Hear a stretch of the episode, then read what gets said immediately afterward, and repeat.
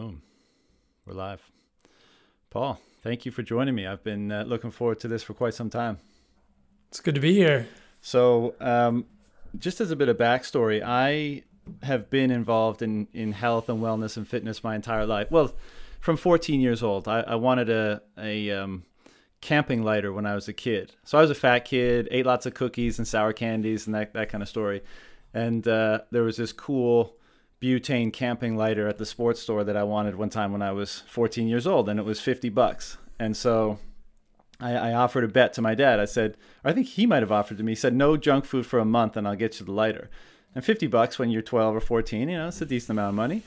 So uh, I took the bet, and I was 200 pounds at the time, and I lost 15 pounds, and thought, well, this is pretty cool. And then I did it for another month, and lost another 15 pounds. And from that point on, I forgot the lighter and was just into health and fitness and, you know, various uh, forms of exercise since then. But uh, along that journey, um, you try, you end up trying lots of different diets, right? And I know that's, you, you've got some stories to tell there as well. Because uh, you got to find what works for you ultimately. And I think that's what the journey most of us are on when we're dedicated to this stuff and I came across the carnivore diet a number of years ago. First, got exposure to it uh, from Dr. Shawn Barker, who was on or Baker uh, on the Joe Rogan Experience podcast. And I think, like many people, was kind of like an affront to us because, like, I can get over a lot of dogma, but that one, you know, one of the most drilled down was eat your vegetables, right? No matter what the diet, what else is in the diet, the veggies are the good part. So make sure they're in there somehow and uh, it was it was uh, surprising to hear that you could construct a diet exclusively on animal products. And then there were some high profile examples like Jordan Peterson and Mikhaila Peterson who had been advocating a diet like this, and it helped them through some of their autoimmune conditions, uh, things that are related to inflammation like depression and, and other illnesses. And then I came across you uh, a, a, little while later, and uh, what I really appreciate about your approach is you get into the nitty gritty, you get into the nuance, you pull on a ton of knowledge from, you know, a lot of different areas to make a really strong case for this diet. So uh, I know that was a very long, uh, long intro, but uh, maybe we should start with just a little bit of your background, how you came to be known as the Carnivore MD and the author of the Carnivore Code, which I have here in front of me, and what is the carnivore diet? Yeah, thanks. Thanks for those kind words. I I've always thought it was a fascinating question. I've been asking that question about what humans are supposed to eat for many years and have gone through my own numerous iterations of it. I had vegan diet when I was, you know, in my early 30s, late 20s as a physician assistant. And I lost 25 to 30 pounds of lean muscle mass and had the worst gas of my life and pooped four times a day and it was horrible. It was really hard to be a human. Um, and I was very, very skinny and didn't feel good. But I, at the time, was concerned about cooking meat or maybe meat isn't good for humans and quickly realized that that was not that was not the way humans were supposed to eat and heard the ideas of Jeff Bland and others kind of talking about this genetic book of life and what's really written in our genes. It made a lot of sense to me and I think that that's the way that I've framed the discussion for the the last 20 years within my own mind is what the heck have humans been doing for the last 400 million years? Or excuse me 4 million years? And how does that shape what our bodies are expecting now? What are our genetics expecting us to be eating? And are we thinking about things properly? 2020 is a funny time but i think most people listening to this will realize that there's a lot that we should be questioning. There's a lot that we should be questioning. And i love questioning dogma. I love questioning the status quo and as I started to look differently at the paradigm of vegetables and meat and their relative importance and their relative nutrient quality or density or different nutrients, things started to look a little differently to me, which was really kind of a fun rabbit hole to fall down. After I stopped being a vegan, I went to paleo. Like I said, I was a, a physician assistant working in cardiology. I quickly realized within that medical role that I was going to have to go back to medical school because I hated it. And what I hated was just that mainstream medicine was symptom focused and pharmaceutical based. And I didn't want to work that way. It was just boring and it wasn't satisfying to just know which drug to give. I didn't want to be a an algorithmic thinker. I've never been interested in in that kind of pedantic medicine. So it's it's been a fun journey since then. I went back to medical school at the University of Arizona and then residency at the University of Washington. Motivated in my own dietary changes by my issues, my eczema and asthma. The asthma was more of a problem when I was a kid, but eczema has been something that I have dealt with and carried for the majority of my adult life. When I was in medical school, I did a lot of jujitsu and had horrible eczema on my knees and elbows.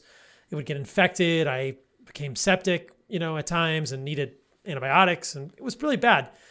Even in residency, as I was trying to iterate around a paleo diet, which starts to ask questions of what humans are programmed to eat, I had bad eczema on my back and it spread throughout my whole chest and arms. And at one point, almost had head to toe eczema after a pretty bad reaction.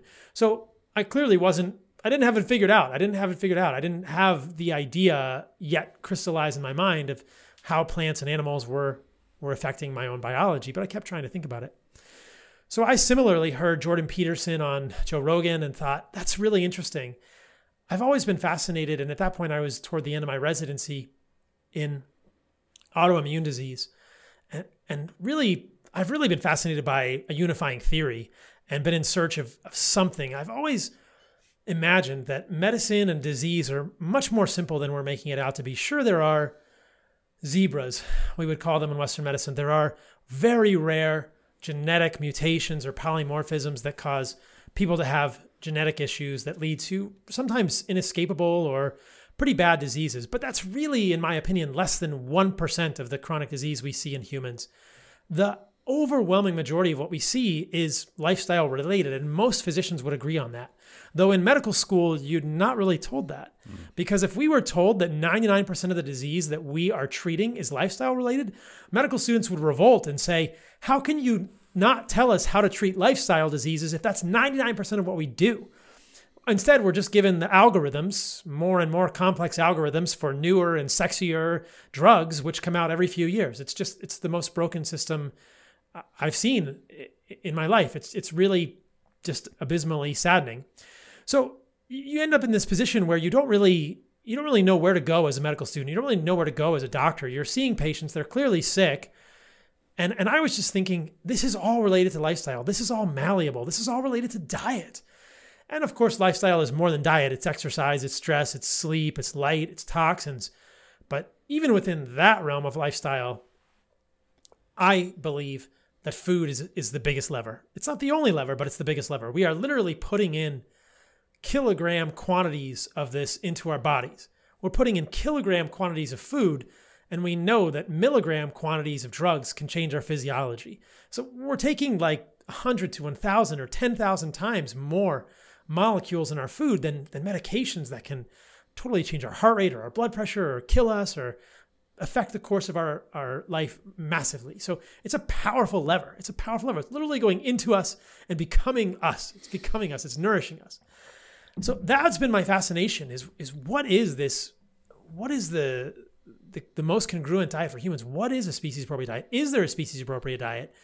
And is the lack of a species appropriate diet, is the lack of us eating a species appropriate diet really to blame? Could we call that the unifying theory? Is that the center? Is that the one uniting node among all these chronic diseases? And I think it's really fascinating because the, the journey for the last few years has been amazing. I get emails every day. So I recently started this company called Heart and Soil. We do desiccated organ supplements. And I get emails every day from people telling me that they've cured, quote unquote, reversed diseases that they've been told their whole life were incurable lupus, Sjogren's, autoimmune thyroiditis, eczema, like me, depression, anxiety, bipolar. The list goes on and on with an animal based diet. And we'll talk about what that is eating nose to tail, getting the organs. And you think, wow, this is a lot of N equals ones. We should study this because Western medicine doesn't understand this. And even outside of carnivore, fascinatingly, there are people finding improvements in their health when they make other dietary changes. I'm super interested in what happens to people who go on vegan diets and find improvements in their health. I think there's a lot of commonalities there that we can draw from. But I've just came to the place where I thought, I'm not healthy. I have eczema that's really bothering me. It's preventing me from surfing and doing things I want to do. I'm still eating plants. This makes sense. I'm going to completely eliminate all plants, even though I had been told the same thing. And deep within my psyche was a similar notion that it was guarded dogma that, that plants are what humans should eat and plants are eat your vegetables. But I let them go. Um, I took me a little while to kind of play around with my diet. Always had organs in there. Within a few weeks, my eczema was gone. It's never come back. I've been doing this for more than two years now, And surprisingly, psychologically, I felt better. I didn't really think I was depressed or anxious, but my mental clarity improved. I had more emotional stability. Things were different. I felt differently without plants. And I thought, this is interesting. And at the beginning of my carnivore experiment, which turned into this two year rabbit hole, I was doing it with honey because I was thinking, I don't want to do, I don't want to go into ketosis right now. I want to be non keto. I want to get some carbohydrates in my diet. So I had honey and I still felt something differently mentally. It was still an interesting experience because mm. people might say, oh, the ketosis could affect mental clarity, and it certainly can. But I don't really think I was in ketosis much of the time in terms of my N of one test tube, the most likely variable to me seemed to be that I had removed plants and increased my consumption of meat and organs in my diet, and the results were striking. And that's the beginning of the story. And I got so interested in the uh, in the details and thinking, what about plant toxins? What are these plant toxins, and why are meats so in so vilified? Is this for real? And then you just go down rabbit hole after rabbit hole, and this is such an interesting notion because it challenges basically every dogmatically held idea within mainstream nutrition. Yeah. You know, meat is good, vegetables are bad, LDL cholesterol, everything, everything is on the chopping block. And that's why the journey's been super fun because in order to share my ideas, I've had to really defend um, many aspects.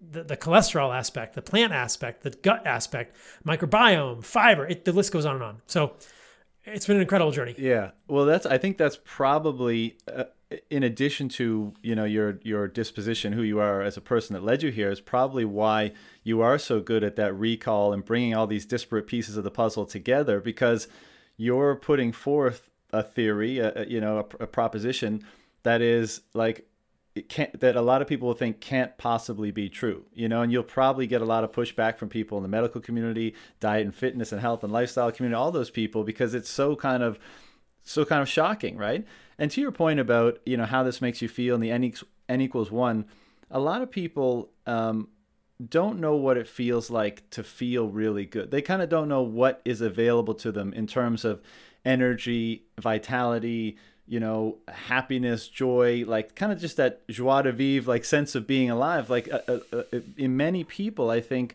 they discount the degree to which their lifestyle and diet choices inhibit that. And what's what's interesting is when people start manipulating their diet, they start to figure that out. But as you said, sometimes just making any change can have can net a positive result because you're moving away from something that was, let's say, a worse uh, routine or paradigm into something better. But I think the important thing is not to stop there. And I guess that's what happened with you, right? Like, okay, you get some resolution, you feel a bit better, but you wonder, like, what lies beyond? Like, what what if I keep digging down the rabbit hole? And um, you know, the, a big part of the the first section of the book, or probably the largest portion of the book, is the case you make against vegetables. You know, so when I told some people I'm going to be talking to you today, they were like, "Mate, come on, you know, like you, you can't just eat meat all the time, right? Right? And I was like, well, you know, according to the book and according to what Paul often says, um, so I know that's like a you know a, a lot, but if you could just break into some of the main points about why the vegetable myth is is a myth. If you think about this from the perspective of nutritional adequacy, and nutritional density, that's an interesting angle to take.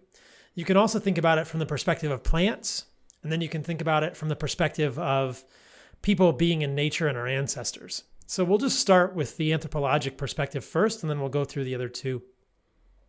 But a lot of people who think that way haven't spent much time in nature. They haven't spent much time in the wilderness.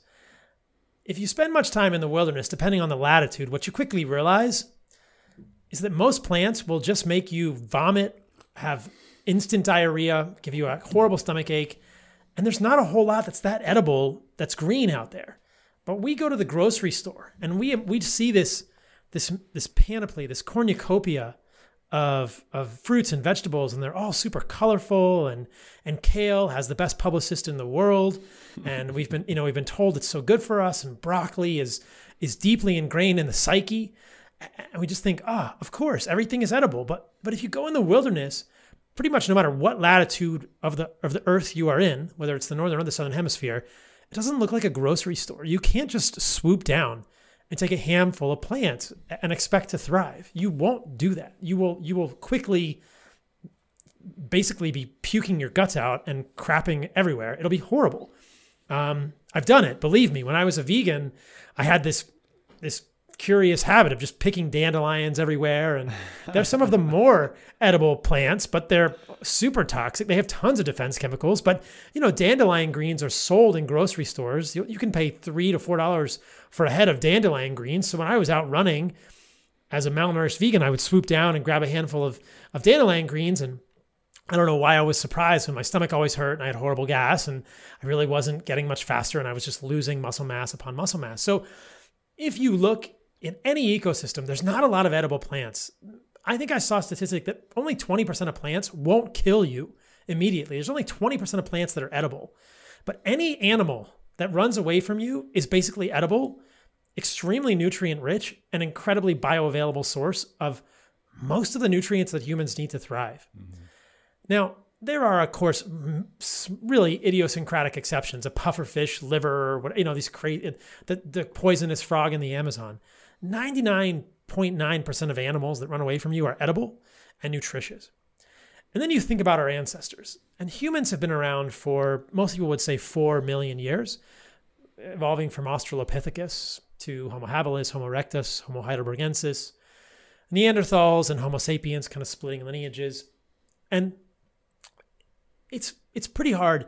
If you've ever done a plant-based diet or thought about eating plants, it's almost impossible to get all the nutrients you need. In fact, I would argue it's entirely not possible to do that. There are so many nutrients that are uniquely found in animal foods. You cannot get all of the nutrients you need in plants. But think about how complex it would have been for our ancestors to construct a diet that was entirely or even the majority of which was based on plants in terms of nutrient adequacy. It's inc- it's like freaking multivariable calculus. Where do you get your zinc? Where do you get your calcium? Where do you get your molybdenum? Where do you get your selenium? Where do you get your iron? Where do you get, you know, et cetera? Where do you get your thiamine? Where do you get your riboflavin? Where do you get your B6? Where do you get your pantothenic acid? It's impossible. You cannot do it. You just cannot do it. But if you draw back your bow or pull your spear or your atlatl and you kill an animal, a deer, a bison, an elk, a woolly mammoth, and you eat that animal from nose to tail, meaning you eat the muscle meat, you eat the tendons, you eat the bone marrow, you eat the liver, you might eat the stomach, you might eat the spleen. You will get every single nutrient that a human needs to thrive. And it's all in one place. It's all contained in that one place because that animal, that animal's biology looks almost essentially like a human's biology. They run a Krebs cycle like us. They have signaling molecules like us. They use B vitamins in a similar way. Some of them are slightly different, but they have the basic underlying biochemistry. You know, a liver in a in a cow is pretty similar to human liver. It's not entirely equivalent, but it's pretty similar. It's full of a lot of the same nutrients that we use as humans. And so here you have this incredible discordance, this massive inequality between nutrient density, nutrient adequacy, and nutrient bioavailability between plants and animals. Most plants are just frankly toxic. Your ancestors can't eat them. You kill an animal, you get everything you need. It's right there. Now, what people often will come back with is, but of course our ancestors ate plants. And I think, yeah, they probably did from time to time. But what was their intention when they were eating plants? Were they eating plants to, to, to get a unique nutrient? I don't think so. And you see this in indigenous cultures, you see this in hunter gatherer tribes that are still living. Most of them are eating plants as fallback foods, they're survival foods. Mm. You don't always have a successful hunt. You don't always get a woolly mammoth. They're extinct today after this recent megafaunal extinction in the last 20,000 years on this planet, apparently. You don't always get a huge animal. You don't always get an animal in general, and you still need calories. So if you can get a tuber that's less toxic, and our ancestors and hunter gatherer tribes understand the toxicity of plants, understand they exist on a spectrum. If you can get something that's less toxic, you might eat that, but it's a survival food, it's a fallback food. To make it the centerpiece of your diet neglects this incredible bounty that is found in animals and within these tribes hunter gatherers, Hadza, Ikung, San, whatever, Yanomamo, Kawimeno in the Amazon, they're seeking animals preferentially. If they get a big kill, they will eat that exclusively at the exclusion of plants for some amount of time. And so they're, the, the hierarchy from an indigenous culture perspective is very clear. And then when you kind of put that into the context or combine that with these notions of where you get certain vitamins and minerals, it becomes even more clear. So when people say you cannot live on meat, I say, well, you absolutely can. There are many people who are doing it right now and thriving. I don't think maybe many people understand the concept of eating nose to tail. And but you know, technically organs are meat. So yes, you can live on meat and organs, but you certainly can live on animal foods exclusively. Humans have absolutely no need for plants in their diet. If you come across a berry in the spring or some fruit, you're probably going to eat that. Absolutely. But you don't need that. Humans can do ketosis and low carb for a long amount of time. And if there's a non toxic root around, you might eat that, but do you need it? No, there's nothing unique in those foods that makes humans any better. And we're getting into all these sort of teasers for things that I have to develop later in the book, which is what about polyphenols? What about plant nutrients? But first, we'll just talk about this concept that the reverse is not true. So there are no nutrients in plants that you cannot get from animal foods. None. There's none. But the reverse is not true. There are many nutrients in animal foods that you cannot get in plants choline, carnitine, creatine, riboflavin, so many things like this taurine, anserine, B12, K2, the full spectrum of menaquinones. People always want to nitpick here and say, well, you can't get vitamin C in animal foods, but you absolutely can. I'm living proof of that. There's, there's, I believe, totally biologically equivalent levels of vitamin C in animal foods. Talk about dogma, though. Your Tell gum, people your that gums look pretty good too. I know I'm not bleeding out of my gums. I don't have petechiae. I promise. My wounds heal. I often cut myself when I'm working out or hitting the punching bag. When I was surfing, I would cut myself on the board or on the fins, and my you know my wounds would heal just fine. I actually sliced a huge hole in my hand on my foil board. The propeller went through um, at the first metatarsal and I, I almost lost a finger. And again, it's like Ouch. completely healed. You don't heal a cut like that without without adequate vitamin C, you guys. Anyway, but you get the idea. There's there's an inequality here, but there are many things that you cannot get in plants that are present in animals. So that that just of in and of itself says humans must eat animals to thrive. That is an incontrovertible statement. You cannot really argue with that. And then the question becomes, why would we eat plants? Well, if you want to eat them for color, texture, variety, sure, that's fine. That's entertainment. But from a nutritional perspective, why would we eat plants? And the further and further I went down this rabbit hole, the more I realized we don't have to. Humans don't have to. If you're listening to this and you're thriving and eating plants, that's amazing. My goal is not to convince everyone to stop eating plants. My goal is to offer those who are not thriving, who are suffering with some autoimmune illness, psychiatric illness, whatever, libido, body composition, mood, sleep, a tool that hasn't been talked about because we've been so stuck within this myopic dogmatic framework. We've got these dogma blinders on, thinking, I must eat plants. The radical statement that I will make is that there are no nutrients in plants that humans need to thrive. Absolutely none. If you're getting them and you're doing great, that's fine. If you want to eat them from color, variety, texture, great. But if you're not thriving, is it possible that some of these anti nutrients in plants are harming you? So that's kind of a long, a long soapbox, but I'll just I'll just wrap it up with this one perspective as I talked about the anti nutrients in plants. Think about things from a plant's perspective. You are rooted in the ground. You are rooted in the ground. You can't run away. A squirrel, a deer, a fish, a woolly mammoth, these can move away. They have defense mechanisms. What do plants use for defense? The majority use chemicals called phytoalexins. They use plant defense chemicals. They use chemicals they have specifically evolved in their 450 million years of coevolution with insects, animals, fungi, to dissuade those life forms from eating them for breakfast, lunch, dinner, and snacks in between. Now, occasionally plants will use spikes. We're familiar with cacti or things like this, roses, but the majority of plants use chemical defenses. They use digestive enzyme inhibitors, they use other chemicals that are meant to interfere with our biology, like isothiocyanates. They're pretty crafty because the ones that have evolved these chemicals have thrived. And there's so many examples of these delicate interplays between animals and plants within ecosystems biology. When animals overconsume plants, plants usually develop more toxins. They kind of push back against the animals. The animal populations decline. There's a delicate balance. Animals that are herbivorous or eat the majority of their diet from plants also understand which plants they can consume and in what amounts. They don't just go crazy and only consume one plant because they realize if they consume too much of any one plant, they will get sick because they will overload their body's ability to detoxify that toxin. There are unique toxins in every plant. So if you think about it from a plant's perspective, a plant doesn't want you or I eating its stem or its leaf or its seed. It especially doesn't want you eating its seed because that's its baby. But we don't think about it in this way all the time and realize that seeds actually are nuts, grains, and legumes and seeds. So those are all plant babies, and those are the most highly defended parts of plants. There's lots of evidence for this: lectins, oxalates, phytase, digestive enzyme inhibitors, etc. So the roots are below ground. Some plants have a lot of toxins in their roots. Other plants have less.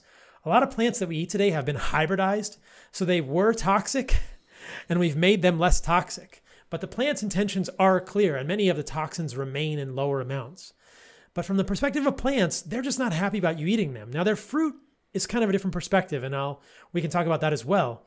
But stems, leaves, a lot of roots and seeds, plants don't want these to get eaten. Animals don't want to get eaten either, but they're going to run away from you or bite you or kick you or gore you or use their antler or something to defend themselves. Plants right. are not in the same situation. Right. Their defense is fight or flight, and you got to overcome that if you want to eat them, right? Versus exactly. the plant, they got a tricky little thing that's going to make you not want to eat too much of them, right? Or, or, or have a deleterious effect on you if you do.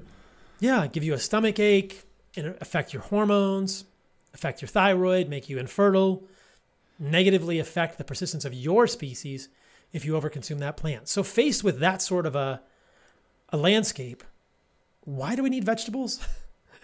Well, we might as sorry, go ahead. Yeah, basically for survival food. Right. And then also in indigenous cultures, there is some evidence, or you can see this in their patterns also, that when they consume plants, they'll often ferment them. We've developed so many ways to detoxify plants as humans over the last 4 million years soaking, sprouting, fermentation, cooking.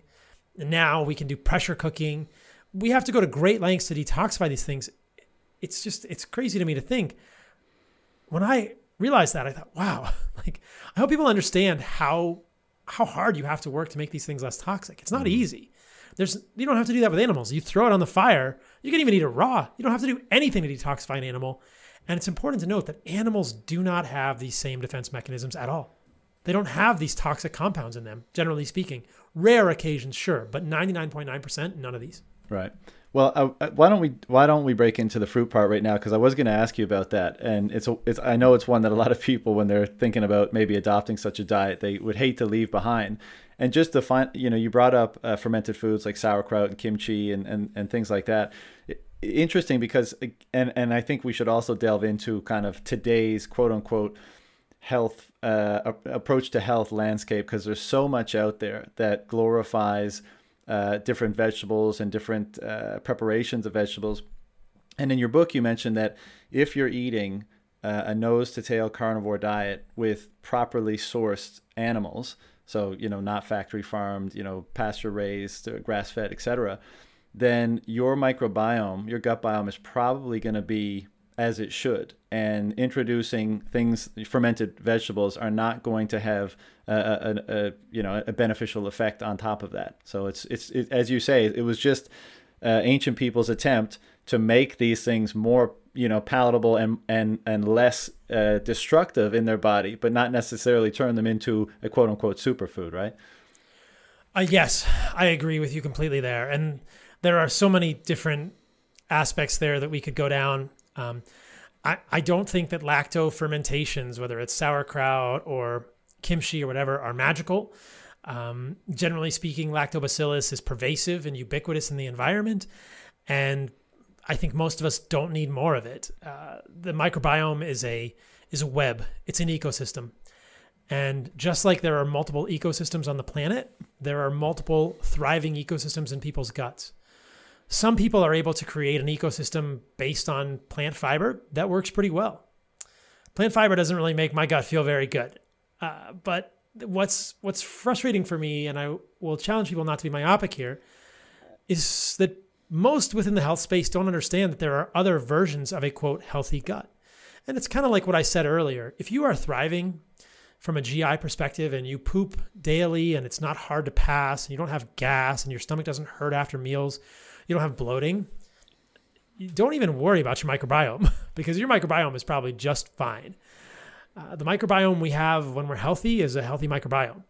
in my opinion. And we have tried to reverse engineer this and say we know which microbiota, we know which organisms are healthy, and that's that's kind of BS. We don't know what organisms we need. We don't know that we absolutely need lactobacillus or bifidobacteria to occupy a certain niche within the microbiome, the ecosystem there for a healthy gut. That's that's just fallacy. That's that's people creating a construct that isn't fleshed out yet.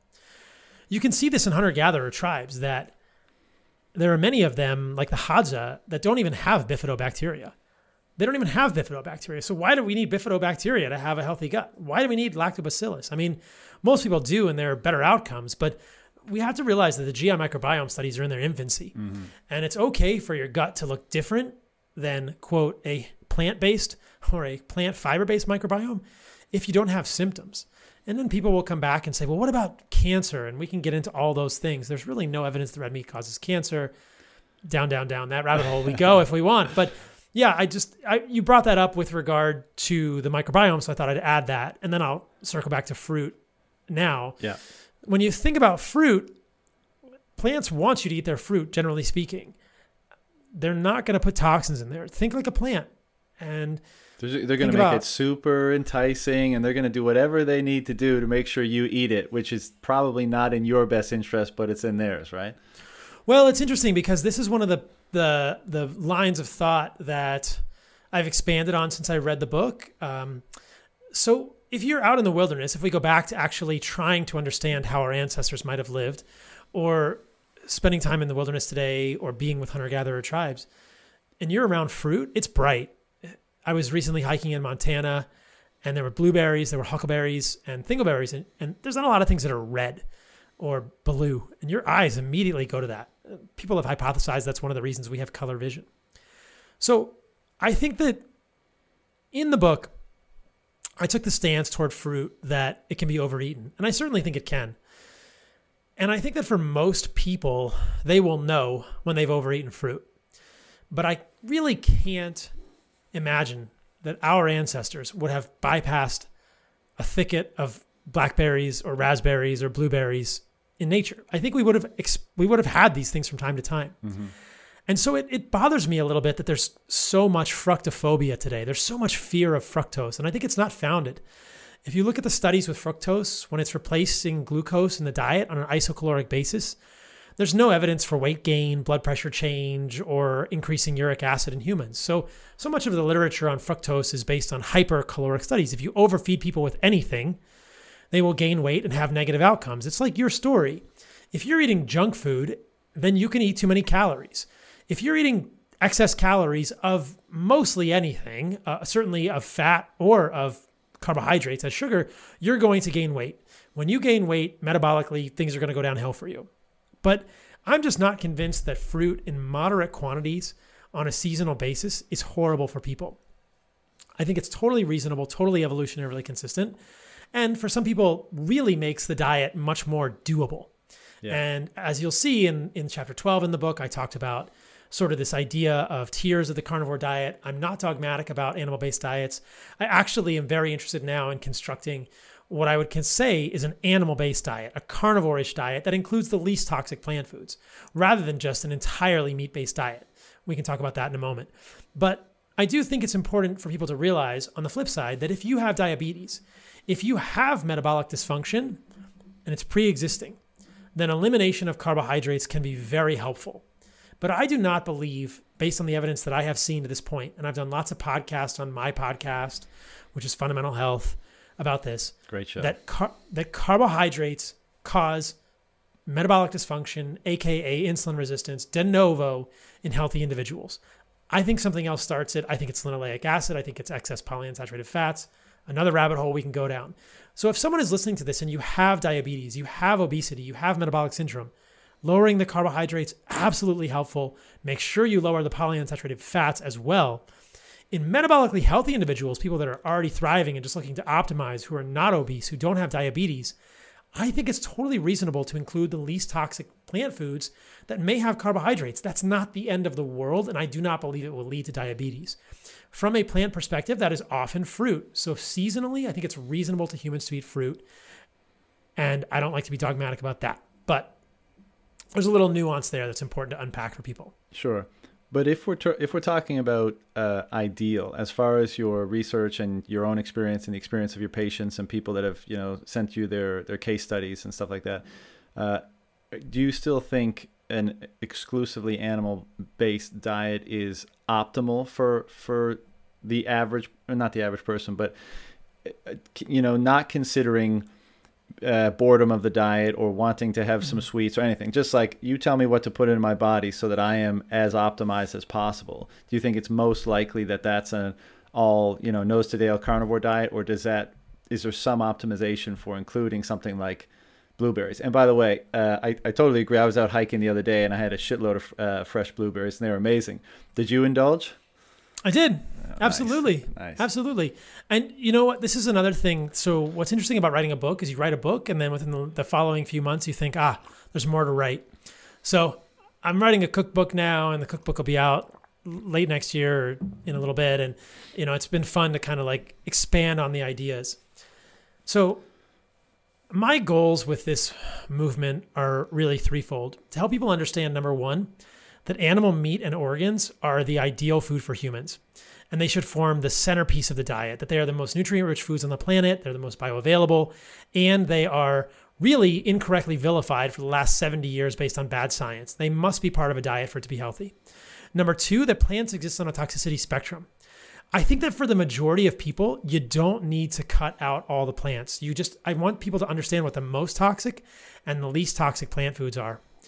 And the little caveat there, the asterisk, is that I think for most people, just like our ancestors would have, some seasonal inclusion of carbohydrates, either carnivore carbohydrates like honey or fruit based carbohydrates or less toxic root based carbohydrates is beneficial. I think that exclusive zero carb, quote unquote, ketogenic diets long term fail. And they fail because our biology doesn't want to be in ketosis all the time. I think it's very helpful for us to have that cycling to deplete the glycogen in the liver, to turn on the AMP kinase pathways, to flip our biology back and forth, but to not do one or the other exclusively. And I think that historically, within Western culture, what we've done is gone way too far to the side of carbosis. You know, all carbs all the time. 60% of your diet is carbs. You're eating six times a day. You're always hungry. You're eating at eight o'clock at night. You're eating at six o'clock in the morning. You probably never deplete liver glycogen most people probably never see a ketone in their bloodstream for the first 25 years of their life. Well, that's not true because most infants and toddlers see ketones. But once once they get to be 5 years old and they're eating candy and stuff, most kids probably never see a ketone in their body. Now, I don't I, I don't think that's a good thing. I think we should definitely get to the point where we're doing some fat-based metabolism, quote unquote. And we should be able to burn fat. That's I think why the ketogenic movement was so popular but I do fear that within that movement, there is overly dogmatic thinking and there's overly uh, zealous demonif- demonification, criminalization of carbohydrates. Remember, I don't think carbs cause the problem in the first place. When the fire is started by excess fat cells that are expanding due to linoleic acid, yeah, carbohydrate intolerance develops at a biochemical level. But I don't think carbs cause the problem. So I think including some carbohydrates in your diet on a cyclic basis is probably optimal for most humans. I think we would have done it. I don't think we would have made it a centerpiece of our diet, but I think it's valuable for humans to include that from time to time. Now, one of the things I experimented with while I was wearing a continuous glucose monitor from this company, NutriSense, was uh, including honey. I was fascinated by honey. People think, oh, honey, it's sugar. You can't do that. But if you look at the literature, it's used to treat gingivitis, periodontal disease, you know, oral mucositis, candida of the mouth. It's an interesting compound. So I really enjoyed moderate amounts of raw organic honey. I know the Hadza love this stuff. It's available seasonally, so I think there's some interesting possibilities of seasonal inclusion of more complex versus simple carbohydrates. But I do think that if I were going to design the ideal diet for someone who was metabolically healthy, right? So I, I know that you corrected and said there's no real normal within humans. I would include cyclic carbohydrates, either as honey or fruit or squash or complex carbs. I think these are less toxic sources of carbohydrates because they're all fruit. People may not realize that squash is a fruit, avocado is a fruit. These are, I think, these are the least toxic sources of humans. So again, I'm not dogmatic here. I think that this is what our ancestors would have done. They would have had less toxic sources of carbs when they could get them, but they always ate nose to tail as well. And so we've talked about this a little bit, but I'll emphasize it now that there is not a culture on the planet. If you go to live with the Hadza, I have a number of friends who've spent years with them, and I want to go next year and actually hang out with them, or the San, or the Ikung, or whoever. They all eat nose to tail. Animals in the wild eat nose to tail. They go for the liver first. They go for the organs first. And so mm, I believe that to just focus on making a diet out of meat and bacon and eggs is going to leave you nutritionally bereft. It's going to leave us with nutrient inadequacies. That's what everybody's worried about. Like, how are you going to get your this mineral or nutrient? But once you start adding in things like liver or heart, or you get more exotic and you do spleen or pancreas or thymus or the intestines like the stomach, you really start to see some unique nutrients come into play. And that's that's been a fun thing for me throughout the journey. I've always eaten nose to tail throughout my carnivore experience, and it was spurred on because I have an MTHFR polymorphism. So I have methylene tetrahydrofolate reductase polymorphism 677C to T, and my homocysteine was high. And the reason my homocysteine was high was because I wasn't getting enough folate or enough riboflavin. And I realized that the way to get riboflavin is to eat liver and heart. There's a moderate amount in muscle meat, but it's pretty hard to get enough if you're just eating muscle meat. But when I eat liver and heart regularly, I can my homocysteine is within normal. It's below 7 usually. But if I don't eat enough riboflavin or folate, you have to get both, my homocysteine will go 11, 12, 13. So this is a little esoteric for people, but it was a reminder to me, hey, there are unique nutrients in organs. So for a lot of people, getting these organs is impossible, which is why we do what we do at Heart and Soil. We make the desiccated organs.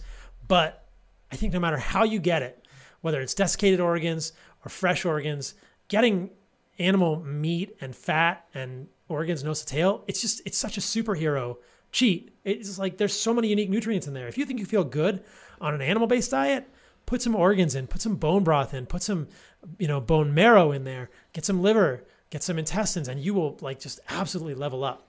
The third piece of the equation, just not to neglect that, was just is mo- mostly the vegetable oil piece and the fact that I really am concerned about excess linoleic acid in human diets. But yeah, in answer to your question, again, I I'm not one that's short on words. Um, I think that for someone that is metabolically unhealthy, I would consider a lower carbohydrate diet. And then I think going full animal based to tail is great.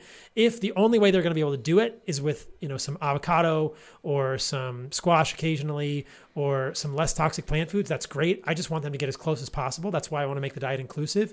But I do think animal based nose to tail, which is something that I did for a year and a half on the carnivore diet, works great for most people. If you're metabolically unhealthy, you have to heal from that. If you're crushing it already and your your glucose looks good, if you've worn a CGM and you want to include carbs on a cyclic basis or you're a high level athlete, you can do it. Just be aware of the toxicity spectrum of those. Right. And so I want to break into the organ aspect of things, but just to put a, a, cherry on, on the top of this one, in the book you you reference the diet in terms of tiers, right? Just to kind of allow people to have different tiers to access the diet without being exclusive and saying, well, I can't possibly take on that much. Uh, you are the, living your radical life in tier five.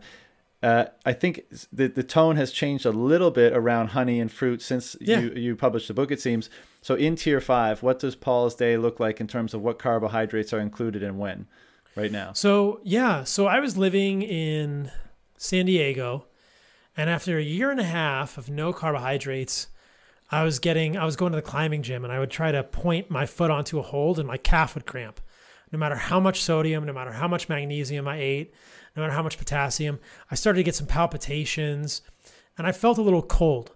And I thought, all right, I'm going to incorporate some carbohydrates back and kind of experiment with this. So I started with honey.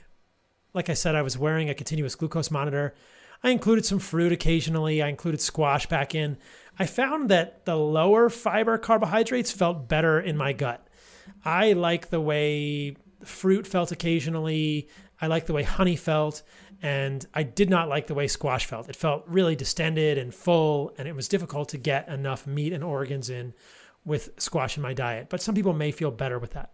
Right. So for the last few months, I've been including carbohydrates most days, not every day, but most days. I've worn a CGM a couple more times. There's a whole CGM, continuous glucose monitor podcast on my show after doing honey every day for probably two to three months. That clearly shows that 100 to 150 grams of carbohydrates as honey is not going to make you insulin resistant. I stayed very insulin sensitive. I recently checked my fasting insulin. It was less than 3 micro IU per ml. My C peptide was very low. So I'll vary my carbohydrate sources and I'll do some combination of seasonal fruit if I can get it and raw organic honey if I can get it locally, these kind of things. Those are my main go tos. I think in the winter, I may try and shift toward more of a winter carbohydrate. It's something I've been thinking about. Like, would something like squash again be more useful or uh, less of a sugar based carbohydrate in the winter? But regardless, I think that my results and the results of many others show that you can eat simple sugar carbohydrates and stay very insulin sensitive. Again, there's way more nuance there that gets lost in the dogma of people saying honey is going to give you cavities, it's going to make you sick. It really doesn't. Right. Um, there are hunter gatherer tribes in Africa. I believe it's the Mbuti. They're a pygmy race that at times of the year uh, has more than 50% of their calories as honey. And the Hadza have 15% of their calories as honey, which is a significant amount. And the Hadza don't have metabolic syndrome. The Hadza don't have insulin resistance. The Hadza don't have diabetes. And the Hadza are not obese from honey. So Right. there's a lot of nuance in the honey space. So I eat twice a day. I eat breakfast and a late lunch. And then I'll do time restricted feeding every day because it just works for me. I don't like to eat close to when I'm going to sleep. I don't like to do that. Um, I would rather eat earlier in the evening and give my time, my body some time to adjust and not have melatonin and insulin kind of pushing against each other. As you'll know, if you've listened to my CGM podcast, humans are just physiologically, on a circadian basis, more insulin sensitive in the morning. If I eat the same amount of carbohydrates with, at breakfast and quote late lunch, my my glucose spike will be higher in the evening. But with most of these carbohydrates I'm eating, the glucose spike is mild. Most of the time, it'll not even go above 100 or 105. So I'll usually do two meals a day. They're similar meals. I'm a simple man. I've found what I like. Um, if I'm going to have dinner with friends, I might do something more interesting, but usually it's stew meat, which is cheap. Uh, eight to ten dollars a pound, grass-fed, grass-finished, regenerative stew meat. I make bone broth. I'll blanch the stew meat in bone broth. I'll eat the bone broth with it twice a day. I'll eat some suet, so I'll eat some fat because I'm really fascinated by this molecule stearic acid and the effects of stearic acid on human biochemistry and mitochondria. So I'll eat some suet with it, and then I'll have organs. And in any given day, I'll have an assortment of organs, probably two to four ounces a day of um, total of liver, heart, kidney, spleen, pancreas, testicle if I've got it, thymus if I've got it. And if I can't fill those in, I'll take our supplements, which I take most days for the desiccated, the freeze dried organs. So that's generally what I do. And then I'll do, I would say, maybe 50 to 60 grams of carbohydrates with each of those meals twice a day. And it's been fun to watch blood sugars with a continuous glucose monitor and see how I feel. But generally, it does. It does help me feel a little better. The the cramping's gotten much better. I can go climbing now. You know, the palpitations stopped. I don't feel cold anymore. So it's like, okay, I think our ancestors probably had some carbohydrates seasonally at different times and, um, you know, use that. I don't think they made that the center of their diet, Right. but I think that it's an, an interesting adjunct to us when we can get it. Um, a couple things on that. One, just quickly, I've seen photos from your Instagram before where you have a completely raw meat plate. You know, raw uh, muscle meat, raw egg yolks, what you know, organ meat. Is it necessary if you can stomach it. If you don't mind the texture and the flavor and whatever else of, of raw meat. Is it more beneficial than cooked meat? Uh, is there any danger in eating raw meat? What's the, the thinking around that? Oh, I don't do much of that anymore. So I, I will eat the organs raw. So, but the meat, no. So interestingly, I've just found that organs are the easiest to eat raw. They're frozen. I think they're pretty safe. Anytime the doctor part of me is thinking, oh man, I'm recommending raw organs, like, well, any, everybody knows you can get sick from eating raw food no matter what you do. If you're Right. worried about it, blanch it or cook it. But I found liver shooters to be the easiest way to eat liver. I just like raw liver the best. Um, I Liver did shooters? do a What's I- liver shooters? liver shooter is just raw liver in like a quarter size piece that you put in your mouth. You just swallow it. Okay, Yeah, you don't even have to chew it. right. So I had a couple months where I did exclusively raw meat, and I just found that it was hard to eat enough meat. Probably it's the fact that humans have been cooking meat for a million years that cooked meat tastes better to me. I'll mostly blanch my meat. I am interested in going down the rabbit hole further of polycyclic aromatic hydrocarbons and heterocyclic amines. I think that there is a possibility that eating lots of charred and cooked meats and grilled and smoked meats could create some oxidative stress for humans. That's what we have phase one and phase two detoxification systems for. That's what we have the NRF2 system in the liver for. But I've always kind of liked to be the astronaut and gone out and explored and thought, well, what if I really minimize those? So I try to low temp cook most of my meat now. You can do it raw if you want. I just I would rather blanch it, although I will do the organs raw. Pretty darn safe if you're eating ruminants that from good sources that's previously frozen, and I've I've never really had a problem um, right. with that. So, but I think you know people can do what they want. I don't think it's necessary to eat raw meat exclusively. Right. So um, I mentioned this when we first connected that a lot of people, uh, somewhat perhaps strangely from the outside, that are into Bitcoin are into uh, the carnivore diet as well. And we can break into that if we have time later, but there's there's probably some more important things I want to make sure we get through. But uh, I think a lot of people, by virtue of the fact that many people heard of it from uh, Jordan and Michaela and Shawn, especially on on Rogan's podcast, first introduction to this diet, um, and for simplicity's sake, and because it's way you know it's way more enjoyable perhaps that a lot of people you know they may even have a strict carnivore diet, but it's mainly steak, water, and salt. Um, and that you know I, will be perfectly honest, like I I don't have a, a, a I don't like organ meats. And so that's to the you know that's pretty much mine. I'll mix in some avocado, some blueberries as we we've been talking about. Um, but for people that are taking that approach, uh, is it?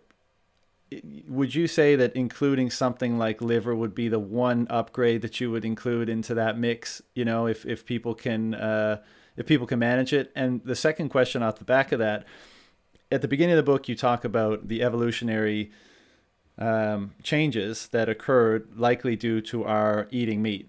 Um, and changes to the size of our brain, changes to our height, changes to, to the density of our bones. And interestingly, which is another thing, hopefully we can we can touch on a bit, how this started reversing during the advent of agriculture about you know 10,000 ish years ago.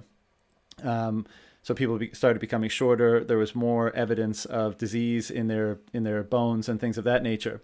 But if organ meat was such an instrumental component of our diet, how come so many people have an aversion to it? How come so many people don't like the way it tastes or feels in their mouth? Um, you know, because like a, a, steak, I think it makes all most people's, you know, most meat eaters, it makes their mouth water. They're like, oh my god, I can't wait to dig into this. Put a little salt on it, and it's amazing. But with liver, it's kind of like when I start integrating it, it's going to have to be a disciplined thing first until I can kind of trick myself into figuring out a way to enjoy it the right way. So, uh, yeah, those two questions. I'd love to hear your thoughts. So the first question was about if you were doing a meat-based carnivore diet, would you include liver as one organ? Yeah, I think liver would be the first organ that I would include. But I mean, this is the big reason that I made Heart and Soil. This is the big reason we do desiccated organ supplements. When you freeze dry these organs, you preserve the majority of the nutrients, and most people can swallow a capsule. So the problem with liver is indigenous cultures don't just eat liver; they eat they eat the brain, they eat the eyes, yeah. they they eat, and and there are unique nutrients throughout the body. So, for instance, there are peptides, there are signaling molecules throughout the body that we're just beginning to learn about in humans. And so, look, you said this earlier. A lot of us don't even know how good we could feel. And I think that's one of the benefits of simplifying our diet, of doing elimination diets and doing things like that that give us a sense, oh, this is my real baseline. So it, it's very interesting to me to think about all the nutrients and organs that we don't even know about, that we're just beginning to learn about. I was totally intrigued to learn about BPC 157 in stomach and LL1, LL37 in bone marrow and liver associated uh, antimicrobial peptide in liver. And then there's splenin and splenopentin and tuftsin and spleen. And all of these probably have unique effects in humans and can be beneficial for us there's no culture that just eats the liver and throws it away, and there's no cultures that don't eat any of the organs. So if you can't eat the organs, that's why we make desiccated organ supplements. Check us out at Heart and Soil. I think these would be great for you guys, the capsules. If you can eat the organs, do that. Do the fresh organs and start with liver, but consider the other ones too. I mean, heart is like sacred in these cultures. And your second question is about why do we find it aversive? And I think it's mostly cultural conditioning. I mean, a lot of kids find a lot of things culturally, you know, aversive that we know are good for them, right? Um, because they're not used to them. you know, and you I guess to the another- counter argument is if I went to one of those indigenous, uh, you know, communities uh, where this has been part of the staple part of their diet since they were born, then they have no problem, you know, taking a big chunk of liver and shoving it back. So Oh yeah, absolutely. And there are many people from, you know, Asian descent or South American descent or Mediterranean descent who say, "Oh, I grew up eating liver. I love liver." I've for every person that says I hate liver, I've heard another person who says I freaking love liver. And when I first started eating liver, I found it aversive, and over time, I realized, oh, this is really good. And now I look forward to it every day. And so I, I do think there is some degree of cultural conditioning. They are strong foods, but they're not that they're not really that hard to eat once you get used to them. And I think that if you go to these indigenous cultures, you would see the difference in terms of the way they regard them. The question, or the you know the, the other the other thing I would mention is, if you spend time in the wilderness, it'll make more sense, right? You just haven't been hungry enough. and you know it's like if you are if you are literally depending on this deer that you've killed for your nourishment you are going to eat every single bit of that animal you're not going to leave anything. You're going to eat the balls man. And and you know testicles are really delicious and nutritious. And so you're going to eat every piece of that animal. You're going to eat the tendons. You're going to eat every piece of that. I mean indigenous cultures love the fat behind the eyes. So i went hunting in january and in texas in west texas. And i was fortunate to to take a deer with my bow. And when we were butchering the animal respectfully i ate the fat behind the eyes. I mean arctic explorers talk about this eye fat. Eskimo talk about eye fat. It's like the the texture of bread. But it sounds absolutely disgusting to humans until you try it and you're like oh it's not that bad at all. But if you are depending on that you see every piece of that animal as a gift and it, it becomes a totally different perspective. And we tried to eat every bit of that animal we could on that trip. We tried the heart and the liver and the spleen the pancreas. We ate all of it because we wanted to be respectful and understand how it was. And so it's it's just this cultural conditioning. Just like we are culturally conditioned to believe that vegetables are a necessary part of the human diet, we're culturally conditioned to think liver is gross. And look, if you think liver is gross, that's why we make desiccated organ supplements. Like that that'll get you the nutrition, but don't don't neglect that. And I'll tell you time and time again, I see in people who are heavy meat carnivores, their blood work doesn't look good. Their folate is low, their homocysteine is high, and they feel better when they add the organs. And you know, frankly, I I, I find that thinking a, a little bit um, juvenile within the carnivore community to say, "Hey, we're doing fine." It's like, well, none of you will check your blood work, and so it just doesn't make sense. Like we have to discard um, basically everything we know about nutrition and. I I understand the irony of that statement because we're, we're challenging most of what we know about nutrition with a carnivore diet. But to say that you can just live on meat alone disregards most of what we know about nutrition in terms of nutrient adequacy. Where do you get your vitamin A? I mean, do, you, do we just not need retinoic acid in our diet? Like humans don't need retinoic acid? I'm pretty sure we do. Right. Um, where do you get your choline? You know, where do you get your riboflavin? Where do you get enough of these things? And meat is very nutritious, but adding in the organs really completes the picture. And I just think we're just not used to it because we live in 2020. And what's interesting about living in 2020 in the present day is we have amnesia for anything that's not within the last few decades. I mean, we do you know what life was like in 1880? Because I have no idea what life was like in 1880. I wish, I kind of wish I were alive in 1840. Uh, I think I'd be happier then. But we don't have any sense of what it's like to be a hunter gatherer unless we've been in the wilderness a lot. Yeah, and that's actually something I wanted to to ask you. And I think to the point about, I think we everyone yearns for to be certain about something, and this is probably why you know, especially in the health and and diet realm, you know, everyone's got. Or not everyone, but like there's a lot of people that espouse the benefits of X diet, this protocol, that protocol, and and they believe in it so much, uh, and then they adhere to it, and then maybe they even wrap a business or their reputation around it, and then becomes very kind of ossified and difficult to change. Um, and so people become resistant to that, not because not only because it's become a habit, not only because they you know their their income or reputation is tied to it, not only because because because, and perhaps they they stop searching. Where you know as as you just said, and and I you know I mentioned that it's a little bit a different tone from what you said in the book, but you said you know I've updated my thinking in in the interim period. Like I think carbohydrates, fructose, honey. I think maybe there is more of a role than maybe I insinuated in the book, and that's I think that's the way to approach this, and I'm sure that's going to endear people to to you as you move forward. So you know, kudos for that. But uh, one of the things I wanted to bring up, you mentioned it in the book. I haven't. I've been living in Shanghai for the last 10 years, right? So big city, not very much hunting going on. Um, and, but it's, I come from a place where there's a lot of hunting. And uh, I'd like to, in, you know, from now on in my life, I'd like that to be a big part of how I obtain my food. Um, and I've always felt like a hypocrite eating a lot of meat because I love animals. I mean, I, I just all animals, every shape and size. I'm just a, a big softy animal lover. And, um, you know, I felt like I was outsourcing the nitty gritty part by just taking a steak up off the, the chart in the grocery store, which is true. That's, that's what I'm doing. Um, and the, the prospect of going on a hunt, um, this, this later this month or early next month uh, for moose. And I know the prospect of lining one up in my sights and taking its life is going to be very difficult for me, and it's probably going to, you know, you know, affect me pretty deeply. And but I know that that the knowledge not only of the how that's going to sustain me is part of the motivation in doing that, but I'm really looking forward to the dynamic that plays internally because I'm the type of person that will think and feel a lot about that that uh, circumstance, right? What what goes on there, and I can't imagine a circumstance where my forcing myself to take that life in order to sustain mine won't out of respect for the life that I've taken won't cause me to use that opportunity I've been given uh, to be to be more um, thoughtful in how I use that opportunity that's been given. And I think that that relationship is a good one and I think it's one that we should probably respect and foster and facilitate more.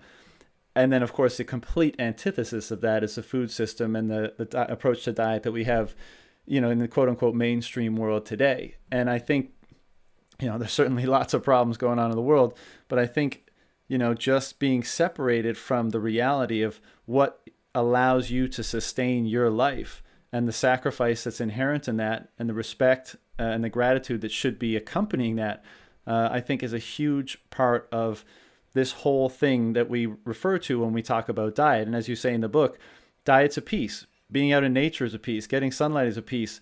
Uh, interacting with people that you love and enjoy their company is a piece.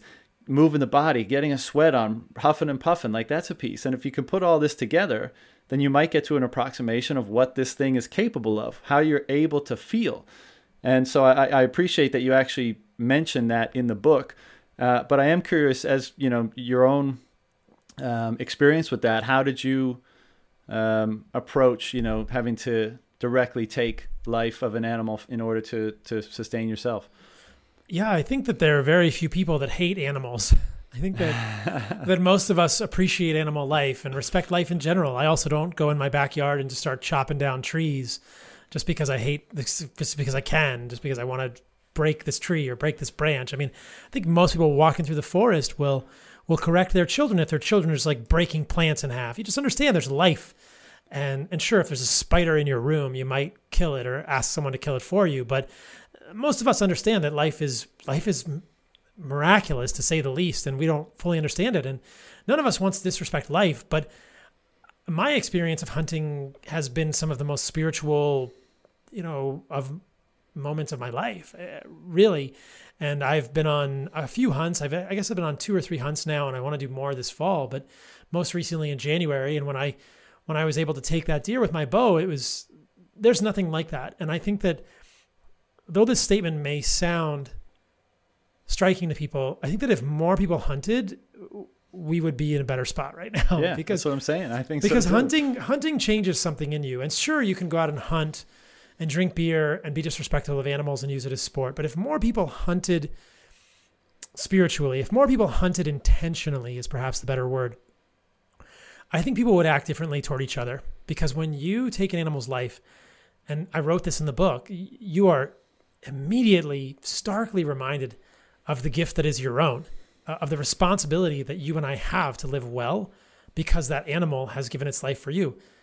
There's a quote that I love from the book the Tracker by uh, Tom Brown, and and there's a scenario in the book. He's supposedly a, a nonfiction recount of his childhood growing up in the Pine Barrens of New Jersey, being apprenticed to an Apache Indian who taught him kind of Native American ways and he killed his first deer when he was nine or ten with a knife and brings it back to camp and he's weeping and and this this mentor of his says, Why are you crying? And he says, Well, I, I, I killed this deer. And he says, and the mentor says to him, the mentor's called grandfather in the book. Grandfather says, in order for something to live, something else must die. That's the way of life, and you have to understand that.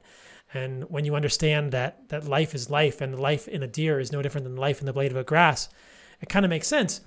And people often are taken aback when I when I share that quote because I think we've got this fake construct in our minds that somehow that life is different. You know, that life in a blade of grass is different than life in a cow. And well, they feel pain? Well, I don't have any idea what the experience of a plant is life on this earth. You know, there's some there's some people who believe that plants feel pain. I think there's some good evidence that plants feel pain and that plants release, you know, things that say, "Hey, I'm I'm in pain right now." And so, the the idea, the the sort of the framework that I exist within is by being alive, I have a gift, and it's my responsibility to use that gift as well as I can to be the best human, the kindest human, the most respectful human, to do my own self work, to do as much sharing as I can of information that may benefit people and improve their quality of life. And if that requires me to eat animals that have nutrients, then I will do that respectfully and I will be grateful for that. And one day I will go back to the earth. This body will die too, and I will be food for something else. I don't want to be buried in a in a hermetically sealed sarcophagus or coffin in the earth. I mean, I would throw my body in the ocean, let the sharks eat me. I mean, at one point, these atoms, the atoms that make me up, are not mine. They've been circulating for you know billions of years. From stardust so, to stardust. Right? Yeah, I'm just I'm just renting them for a little bit, and I will go back to that earth too. And the goal is just to to, to try and understand what we're doing on this life and, and in this life on this earth and and to do it as well as possible. And i strongly believe that being nourished by animal meat and organs is a, is a huge piece of that. Yeah. and we can do that respectfully and understand that it's part of a cycle and it makes it even more beautiful. Like wow here's a gift. Here's another gift. Here's another gift. And when you realize how much we would have been hunting we would have been experiencing this what i thought think of as a sacrament very frequently you know this interaction. And, and so many indigenous cultures experience this or talk about this. Native american cultures in their literature african cultures just this spiritual connection with the animals and the ecosystem and they're all gifts to us. And we've been separated from that by industrial agriculture. Even if it's grass fed and grass finished and regenerative we are missing what i think is one of the most profound and central experiences of being a human and that is gathering your own food whether it's by hunting or exploring in the in the, in the natural world. And that I think has led to an incredible disconnect with what we're supposed to be eating. And that's why we're in the mess we're in. I couldn't agree more. And, you know, throughout your journey of researching this subject matter, writing the book, having the experiences that you just alluded to, um, I, am fascinated by history, but I does does that experience and kind of feeling the uh, those uh, emotions and thinking back to what life must have been like for people that did that as routine, as kind of de facto, like you know there, there wasn't any choice. Um, you know, does that inform any of your ideas of like, um, how should I put this? Where do you draw anything else of value from where you where your mind gets cast back to when you think of of those people that lived that way in the past. You know, you touched on a little bit just then how there it was a very sacramental experience when they would go hunting and they had a greater appreciation for the natural world. But um, you know, I, I you make reference to uh, psychedelics in the book. You studied psychiatry. Uh, I'm very much interested in that subject matter as well. I think there's tremendous uh, benefit to be done uh, to to be had by the responsible use of psychedelics, but they also kind of imbue in you uh, a, a, reverence for the natural world and uh, perhaps insights into the natural world. And uh, I'm just wondering, like throughout all this, when you cast your mind back 10,000 years or earlier, you know, when there was no agriculture, when people were living like this, do you draw, you know, any philosophical insights or any kind of how to live sort of things from from what you imagined back then? Yeah, it's a great question. That's exactly where I go. So, you know, there's this great quote from an Indiana Jones movie, and it was if you want to be a good archaeologist, you got to spend less time in the library and more time in the field. And I think, yeah, I think it's time for me to be a better doctor, a better scientist by spending less time in the library and less time in the books and more time in the field. And and I really in the next year, I mean, coronavirus has thrown a wrench in this, but my hope was to spend extended amounts of time with hunter gatherer tribes at the end of this year or early next year, and we'll see if I can make it happen. I've got a lot of friends with connections with the Hadza, other tribes, but that's where my mind goes. What else am I missing? What is it like to live that way? I've spent a lot of time in the wilderness. I'm very grateful for that time in my life. It was some of the most formative experiences that I've had, but I do I do question what Chris Ryan would call the narrative of perpetual progress. I do question the somewhat insidious and pervasive notion that we're living in the best time that humans have ever enjoyed.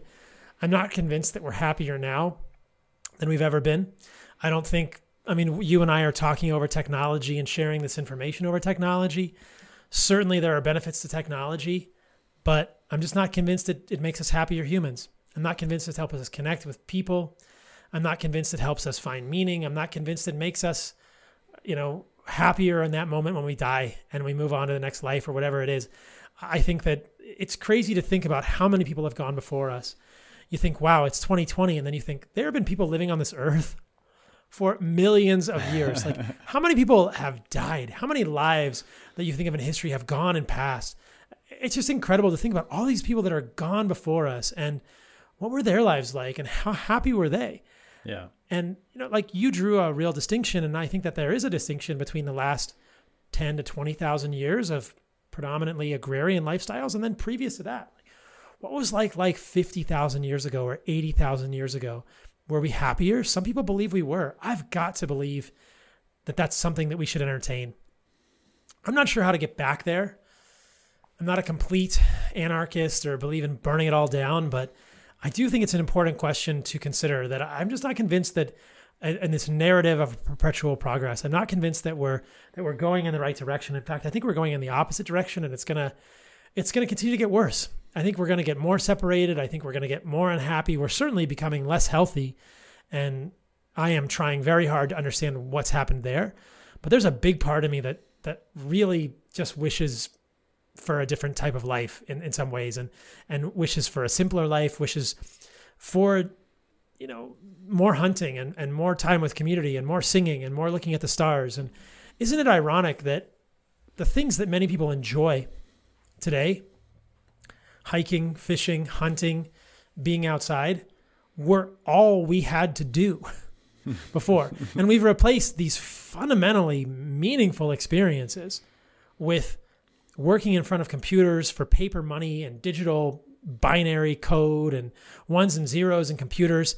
And then in our in our meager free free time, we go out and hunt and fish and share time with people we care about. It's like we what the heck? There's this incredible anecdote that Chris Ryan talks about in his book Civilized to Death. And I'm going to I'm going to not recall it from memory, but I'll give you guys the sense of it. Basically, I think it happened about 100 years ago and you know indigenous people there were many more hunter-gatherer tribes at the intersection of western society. And there were i believe they were hadza or Maasai or one of these african indigenous cultures that has a hunter-gatherer past. They were brought to europe or something like this and they saw how they lived and they thought what are you guys doing? Why do you spend all your time away from people you care about? And you work how much? You know it's just the notion that we are living better lives is just comical it's been documented repeatedly. These hunter gatherer tribes work 20 hours a week or less to get their food, and the rest of the time they just hang out. 20 hours a week. And those 20 hours are spent hiking and fishing and hunting and being in nature with people they care about and having adventures and seeing sunsets and stalking things. And those are the things we live for. You know, you or I have to hunt in hunting season, a small time of the year in a small area and these people get to do that all the time. That's all they have to do. And then they can make music or share share stories or just be in the world with their families or just relax and have a different life. And so, yeah, absolutely. I, I go places in my mind and I think, hmm, I think we I think we missed it. and so I think, you know, we're faced with how to live that way in, in 2020 and psychedelics certainly may be a part of that. Mm-hmm. Remembering where we've come from for people that that choose to use them. Um, but that's the challenge for us. How do we I mean, because ultimately, isn't that what it's about? Having the most meaningful life, finding meaning, finding mindfulness, finding purpose, finding happiness, whatever the heck that is, for lack of a less cliched term. Like, why the, why are we living if that's not what we're doing? And so, I'm not convinced we're we're on the right path at all. And Um, it's just, but for me, it feels meaningful to help offer people a tool that might be unique or a different perspective of looking at human health and disease that may give them back a higher quality of life with which they can pursue those things they enjoy. But yeah, I myself am on the same path. I'm trying to get maybe a little more lost these days than, than plugged well, in. Yeah, I mean, I, I couldn't agree more. I think we've gone way off the tracks. I don't think there's any going back to, you know, that era. Um, but I think there's a way forward that's far better than the track that we're currently on. And you know, the the it's it's almost ironic because um, everything you just said resonates a lot with me, and, and I think a lot of the people that listen to this show and a lot of people in the Bitcoin space. And Bitcoin is ostensibly like a high technology sort of thing, so you would think they would be somewhat counter to one another. But you know, a lot of people desire, you know, kind of, you know, Terence McKenna used the term an archaic revival, which, and by that he means, you know, bringing back some of the elements of quote unquote archaic life into our modern lives. And it's pretty simple, right? It's being outside, it's being with people you like, engaging in meaningful work, you know, all the stuff that you just mentioned. And so I think what we need to try to do and what you're doing, and I can't thank you enough for doing so, is giving people one piece of that puzzle to say, you know, this is this is part of that puzzle. So take the knowledge and experiment for yourself because this will help you get a step closer to being back on the right track, you know? Um, I know we're over time. I want to do a couple quick ones if if you're if you're still minutes, available yeah. before before we finish. Um, because I know they'll come up and people will shit on me for not hitting them. But uh, in terms of debunking in the book, um, you know, we talked about the vitamin C thing. The LDL, um, you know, is my heart going to explode on a on a meat diet? Um, the environment and uh, cancer, which you you referenced, you know, you brought up a few minutes ago. Um, if you could just quickly a, a touch on those three on the carnivore diet. So just so people know, there's chapters about all of those in the book. There's thousands of words about all of those that are highly referenced in the book. Cholesterol is just the epitome of everything that's wrong with our medical paradigms. And by that I mean the LDL hypothesis, the notion that more LDL leads to atherosclerosis makes no sense intuitively. But we don't really think about things intuitively or with an engineering mindset in medicine. We just think about things from a pharmaceutical perspective. LDL is a molecule loaded into the lipoprotein that carries building blocks, cholesterol, triglycerides throughout the body. It has indispensable roles in human biochemistry and physiology. There are genetic conditions with low cholesterol formation that result in profound mental retardation, sleep disturbances, diabetes, and they're rescued by giving people lots and lots of egg yolks with tons of cholesterol. So, um, LDL also increases when we fast, and it's been shown to have roles in the immune system, protecting us from both gram positive and gram negative invaders, uh, bacteria, and and potentially also viruses. I mean, LDL was wrapped into the whole coronavirus conversation now as well. So, how anyone could believe that this molecule that's indispensable for human health would somehow be killing us makes no sense to me. There's clearly a third variable. This is the error we make in medicine repeatedly. We just want to believe there's two variables, that it's a linear relationship, and that somehow X level of LDL is good, but if you exceed this threshold, it becomes atherosclerotic, which doesn't make any sense. Things don't work like that. It's not a switch, it's always a continuum. Now, whether or not LDL is involved in an atherosclerotic plaque is to be debated by at another time, but most people would agree, yeah, there's probably LDL in an atherosclerotic plaque. But that doesn't mean an LDL caused an atherosclerotic plaque. LDL might be recruited there, it appears to be recruited. And there's a lot of things that go wrong. If you look at stratifications regarding LDL cholesterol or total cholesterol and cardiovascular disease risk, and you introduce a third variable, which gives you some sense of insulin sensitivity or metabolic health, the equation changes completely. And, and those are the type of analyses that just made it crystal clear to me. There's a third variable we're missing, and that's insulin resistance or metabolic health. In those people who are metabolically broken, that is diabetes, prediabetes, insulin resistance, though I don't like the term insulin resistance. If you are metabolically dysfunctional, there is a relationship. There appears to be a strong correlation between LDL levels and atherosclerosis. If you are metabolically healthy, there is essentially no correlation. no association. So, to me, the simplistic notion that LDL causes atherosclerosis is inherently flawed. You can't say that. It's wrong. It's just wrong. Recently, I talked about on social media, my LDL was quite high 533 milligrams per deciliter. probably over 300 for two years plus, and I got a CAC scan. It was zero, so a coronary artery calcium scan. It's my N of one.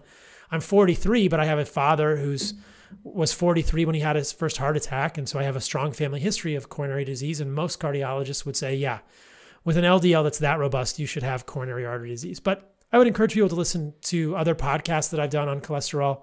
I've done no less than seven or eight. It's quite a nuanced perspective, but I think trying to draw a causal relationship between low density lipoprotein, an indispensable particle that carries unique building blocks for the human physiology around our body, and the development of atherosclerosis is an oversimplification that's been potentially promulgated or potentiated by statin literature and things like this. And you know, there's so many different ways to go down. But I think the the the, the evidence that LDL is causal is weak, if not completely absent. And the evidence that there's another variable there is very strong. And so don't be insulin resistant. you need LDL in your body. You can't ever get rid of it. You should never get rid of it, but LDL isn't causing the problem. Again, that's high level. Um, cancer, there's, there's no evidence that meat causes cancer. There's no evidence that red meat is harmful to humans in general. There's no interventional evidence for that. There's epidemiology, but as I describe in the book, epidemiology is wildly misleading and easily confounded mm-hmm. by the the narrative of the culture in which you are doing the observational studies. So don't be fooled by epidemiology. Don't be fooled by observational research. So that's a really key thing. So we don't. There's no evidence that that that's the case, and you get unhealthy user bias and healthy user bias incorporated here as well. So it's it's quite nuanced, but in terms of interventional evidence for that, no. There's also no evidence that fruit and vegetables or fiber prevent cancer. That's been clearly shown in interventional trials and is often misquoted. There's no evidence that fiber or fruit and vegetables prevent constipation. They can make you get bigger poops, but they're not going to fix constipation. They don't prevent diverticulosis.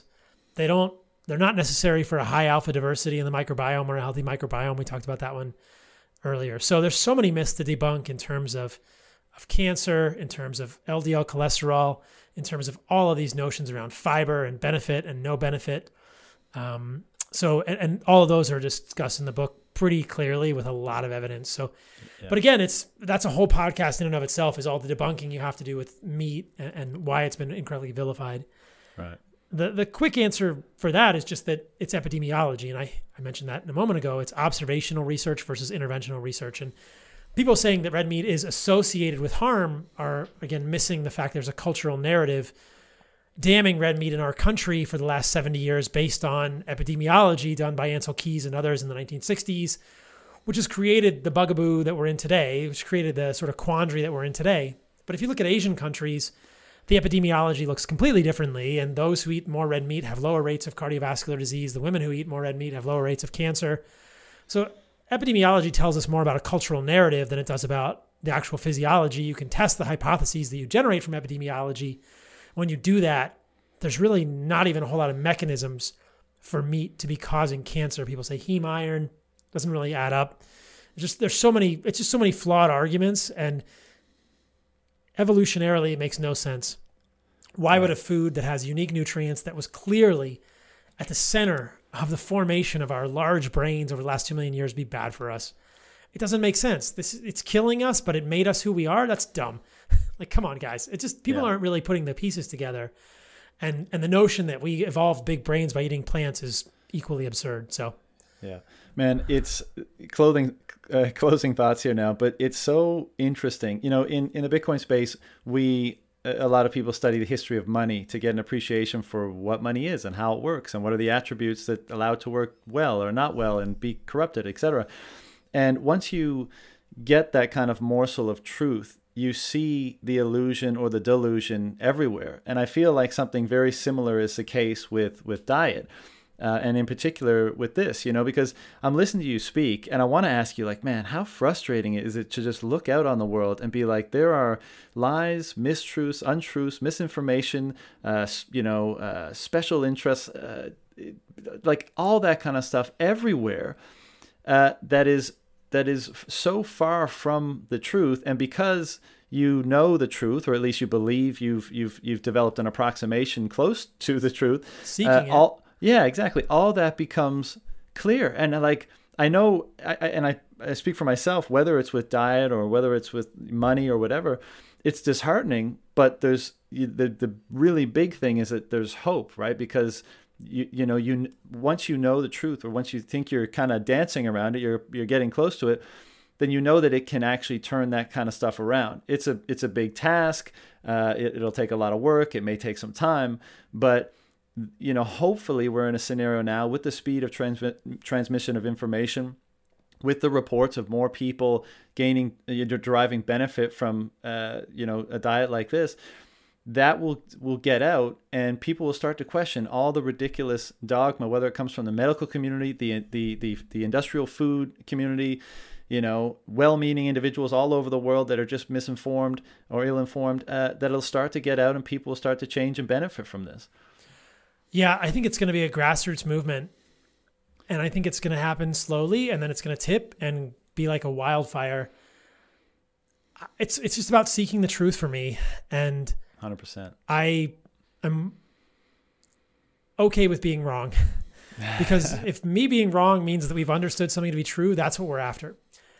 Uh, obviously, I don't think I'm going to be wrong, but I would rather be wrong and have us learn something than be ossified, like you said, to be calcified, to be fossilized in a, in a dogma that's rigid.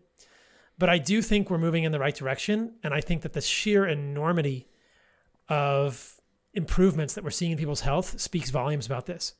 Just in the last week, Mike Tyson and Miley Cyrus were both on Joe Rogan's podcast, both talking about how vegan diets were super harmful for them. And, and a lot of people would say, well, maybe that the health answer is in the middle somewhere. And I think, yeah, maybe. But I think for a lot of people, the plants are just harming them and, and they're missing out on the nutrients found in organs.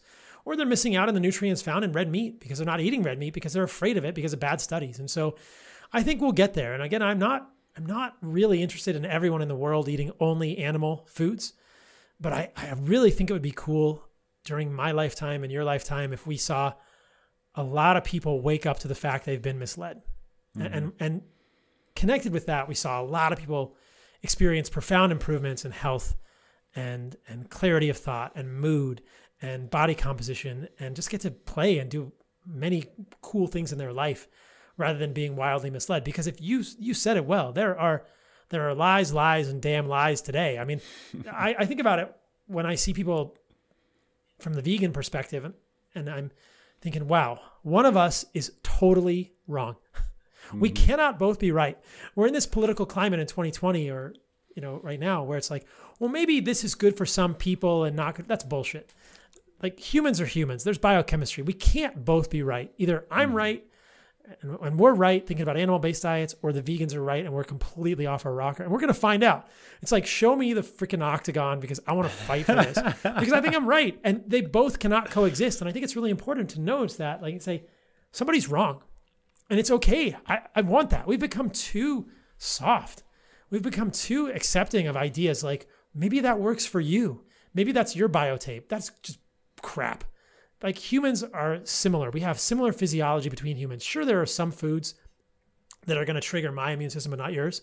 But I think broad dietary patterns are very similar for the vast majority of humans on this planet and it's either going to be plant based or it's going to be animal based, or it could be somewhere in the middle. But I don't think so. I think it's that they're both too strong of an idea to really say, oh, maybe you should eat some plants and some animals, maybe, but we should find out. Uh, you know, if plants have a place in the human diet and if animal foods are really bad for humans, because this is going to affect the health of us and our children, our families, and there's just so many misinformed people out there spewing information that is that is harmful. I mean, yeah. just in regard to my work with with you know, respect to fiber, there are doctors in the vegan space who've written basically the exact opposite of what I've written in that chapter. More fiber, more fiber, more fiber. You need plant fiber to have a healthy gut. It's like, how can this even be possible? Like, we're saying completely opposite things. Yeah. Somebody's wrong, somebody's right. Yeah. And I, I look, man, I totally agree um, that we need, it, society in general is extremely soft. And uh, what I would like to see, and I think you're right. Like we're going to find out. We're going to find out who's so. right. But that's why it's so important that these discussions and these debates are allowed to happen in good faith. Like you said, you'll put your shit on the line. You'll say, "This is me. This is what I'm about. This is the conclusion I've come to. This is my experience. I'm willing to rep this side of it because I think I'm right." And we need other people. Like, fine, I don't mind if you you do the same on the vegan side.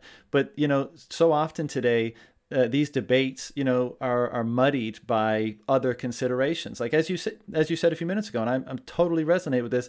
Truth is the only thing I care about. That's it. Like if you know, if, if I'm wrong, if I'm right, well, I, I don't care about that. I care about what the truth of any given matter is, and that's all we should be heading towards. And unfortunately, everything is so politicized today and there's certain things you can't say and there's certain arguments you can't have and that makes it more difficult and to that end i appreciate during this crisis how you've been you know out on social media trying to get people to think about uh, this crisis in a different way, trying to look at uh, health in a different way, trying to look at data in a different way, because we seem incapable as a global society to look at things objectively and then set a course based on that, based on uh, you know the best interpretation of objective data as we can. So I, I really appreciate you doing that. It's, um, been, it's been maddening upon maddening. Paul, uh, I know I've taken up way too much of your time, man. I really appreciate this. This has been uh, super fun. Uh, any closing remarks before we shut this thing down? No, uh, people can find me at heartandsoil.co.co. All my podcasts are there. All my videos are there. All my blogs are there. You can find the desiccated organ supplements there. You can also always email me, Dr. Paul, drpaul at heartandsoil.co if you have questions. I like interacting with people and I think that it's it's just awesome to connect with other truth seekers. And it sounds cliche, it sounds passe, but my God, if somebody's got a better way to put it, then send it to me because that's that's the most crystallized resonant sentiment that I've found recently too. It's just I want to know how we thrive as humans. I, I want to know that piece of truth. And I think it's super important for us to think about that and not to be sheeple not to just accept what we're told and, and to actually ask these questions. I'm just not, I'm not satisfied until we understand this. I could be working in a hospital right now as a doctor. Instead, I'm putting my neck out and getting trolled. You know, like I'm trying to share ideas that help people.